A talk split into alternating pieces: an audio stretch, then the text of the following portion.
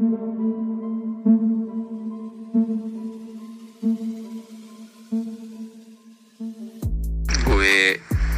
ada cerita nih.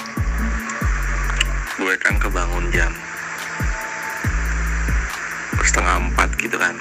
Terus gue belum isya kan. Terus gue isya deh. Terus tahajud deh dua rakaat. Udah dong.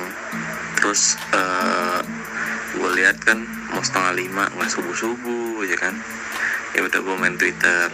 Gue baca baca tweet baca baca tweet tahunya subuhnya jam lima eh empat empat puluh. Terus azan ya kan? Impossible lagi rebahan nih. Azan terus tiba-tiba tuh kayak badan gue tuh berat cuy. Berat banget apalagi mata gue gue masih gue gue masih antara sadar nggak sadar tapi gue yakin gue masih sadar gitu kan. Eh, mencoba buat bangun gitu loh. Uh, berat banget rasanya dan akhirnya baru kayak bi- baru bisa bangun buat subuhan gitu. Dan anehnya ya setelah gue subuhan selesai ya kan gue rebahan kagak ada ngantuk lagi anjir. Kayak tiba-tiba melek parah anjir. Padahal tadi pas denger azan tuh wah Allah berat ya. Udah kayak ngangkat beban anjir. Mata tuh kayak ada barbel kali berat bener heran gua. Sekarang ya ya ampun udah gue merem meremin kagak ngantuk cuy. Parah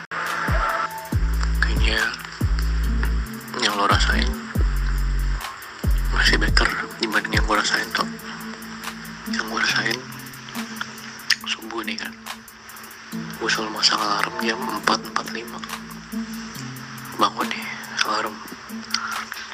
Tapi gue bang gue bangun dalam keadaan mata gue merem. Nyari HP matiin alarm nggak nyampe 5 detik tidur lagi. Tiap hari selalu ngepras skip. Jarang banget gue subuhan parah. Itu namanya ya lu dikencingin setan mata lu sama kuping lu tau gak lu? Ada yang pernah bilang kayak gitu guru ngaji gua. Kalau lu subuhan jadi ada perbedaan nih antara subuh sama maghrib nih. Kalau subuhan setahu gua emang godana kayak gitu. Lu bakalan susah kayak pokoknya berat buat ngantuk. Buat gue juga kayak gitu gue baru pulang nih. Habis malam nih masih di jalan. Kalau malam gue sampai jam 3 seger emang. Pas udah menjelang subuh tuh udah mulai suara pengajian yang di masjid ya kan. Itu mulai tuh tuh berat berat gitu kan. Kalau gue rebahin emang kayak tadi aja tuh. Rada-rada merem. Hampir ke bawah mimpi sih. Untung gue alarmin. Nah pokoknya tuh kalau soal subuhan setahu gua ya emang gangguan setannya itu gangguan dari jinnya itu mata sama kuping lu nggak tahu perumpamaan atau beneran ya itu dikencingin sama jin sama setan. Itu cara dia ngeganggu lu. Nah kalau subuh tuh gua udah biasain lu buka pintu. Habis subuhan buka pintu jadi udara udah udara seger masuk ke rumah lu tuh rumah. Kayak tadi juga gua lobby gua buka tiap subuh gua. Udara segar jadi ketuker. Yang dibilang tuh ibaratnya aura aura inilah aura positifnya nih ditukar gitu. Nah perbedaannya sama maghrib. Kalau maghrib kenapa orang disuruh ke dalam rumah terus nut- nutup pintu kunci pintu? Nah setan berlarian tuh nyari-nyari tempat perlindungan termasuk rumah-rumah lu misalkan pintunya masih dibuka. Jadi eh, yang gue tahu ya eh, setannya itu berlari-lari terkentut pas dengar suara ajan maghrib.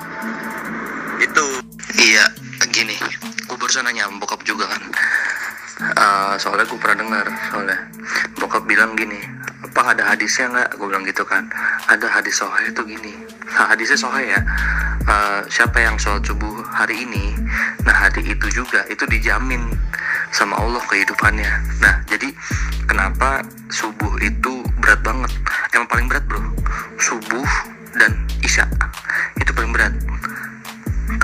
situ penentuannya gitu. Kalau misalkan lo subuhan ya itu setannya kalah gitu. Emang emang ya gue juga sama bro. Gue tuh uh, apa alarm ada alarm tapi gue bangun gue matiin. Tapi alhamdulillah kalau di rumah gue kan uh, bawa buah azan ya tiap hari. Pakai mic. Bener-bener literally azan pakai mic beneran. Apa namanya uh, sampai gue sama Ica bangun terus diketok-ketok gitu bener-bener kayak gitu gitu.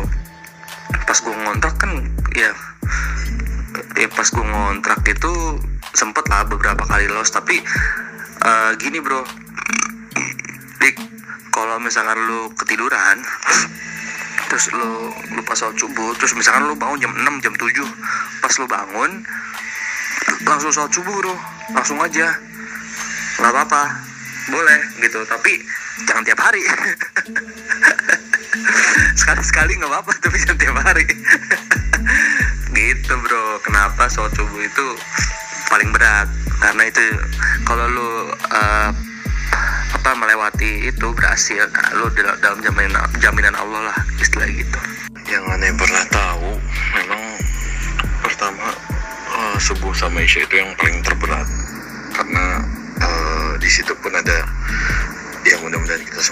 terlepas ya dari hal itu. Itu juga apa sebagai pengingat gue sendiri dan teman-teman. Soalnya subuh sama isya itu bisa merupakan salah satu tanda-tanda kemunafikan. Biasanya orang munafik zaman dulu itu sholat uh, isya sama subuhnya itu eh, nggak uh, di masjid gitu. Nah itu makanya gue waktu itu suka diingetin hati-hati dengan sholat subuh dan isya. Terus yang kedua memang sholat subuh. Eh apa?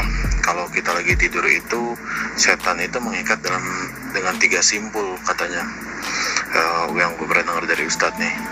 Setan itu mengikat tiga simpul simpul pertama itu bakal uh, lepas ketika kita baca doa bangun tidur. Kemudian simpul kedua itu lepas ketika kita ambil wudhu dan ketiga simpul itu lepas ketika kita sholat. Nah makanya yang Dito rasain itu setelah Dito berwudu dan sholat itu uh, simpul setannya lepas toh. Makanya lo ngerasa seger banget dan nggak nggak ngantuk lagi gitu ya. Karena memang yang bikin ngantuk kalau tanpa ada sebab gitu ya maksudnya dalam arti nggak ada lo nggak begadang nggak apa setelah subuh itu biasanya ya setan gitu loh kalau nggak ada begadang nggak ada apa gitu loh. Makanya eh, subuh itu ada satu sunnah yang sangat penting yaitu dua rakaat sebelum subuh. Nah itu tuh dua rakaat itu lebih baik dari dunia dan isinya. Itu bunyi hadisnya kalau nggak salah kalau gua nggak salah inget ya. Jadi uh, lebih baik dari, dari dunia dan isinya bayangin aja maksudnya. Uh, berarti uh, dunia dan isinya lebih baik dari dua rakaat itu gitu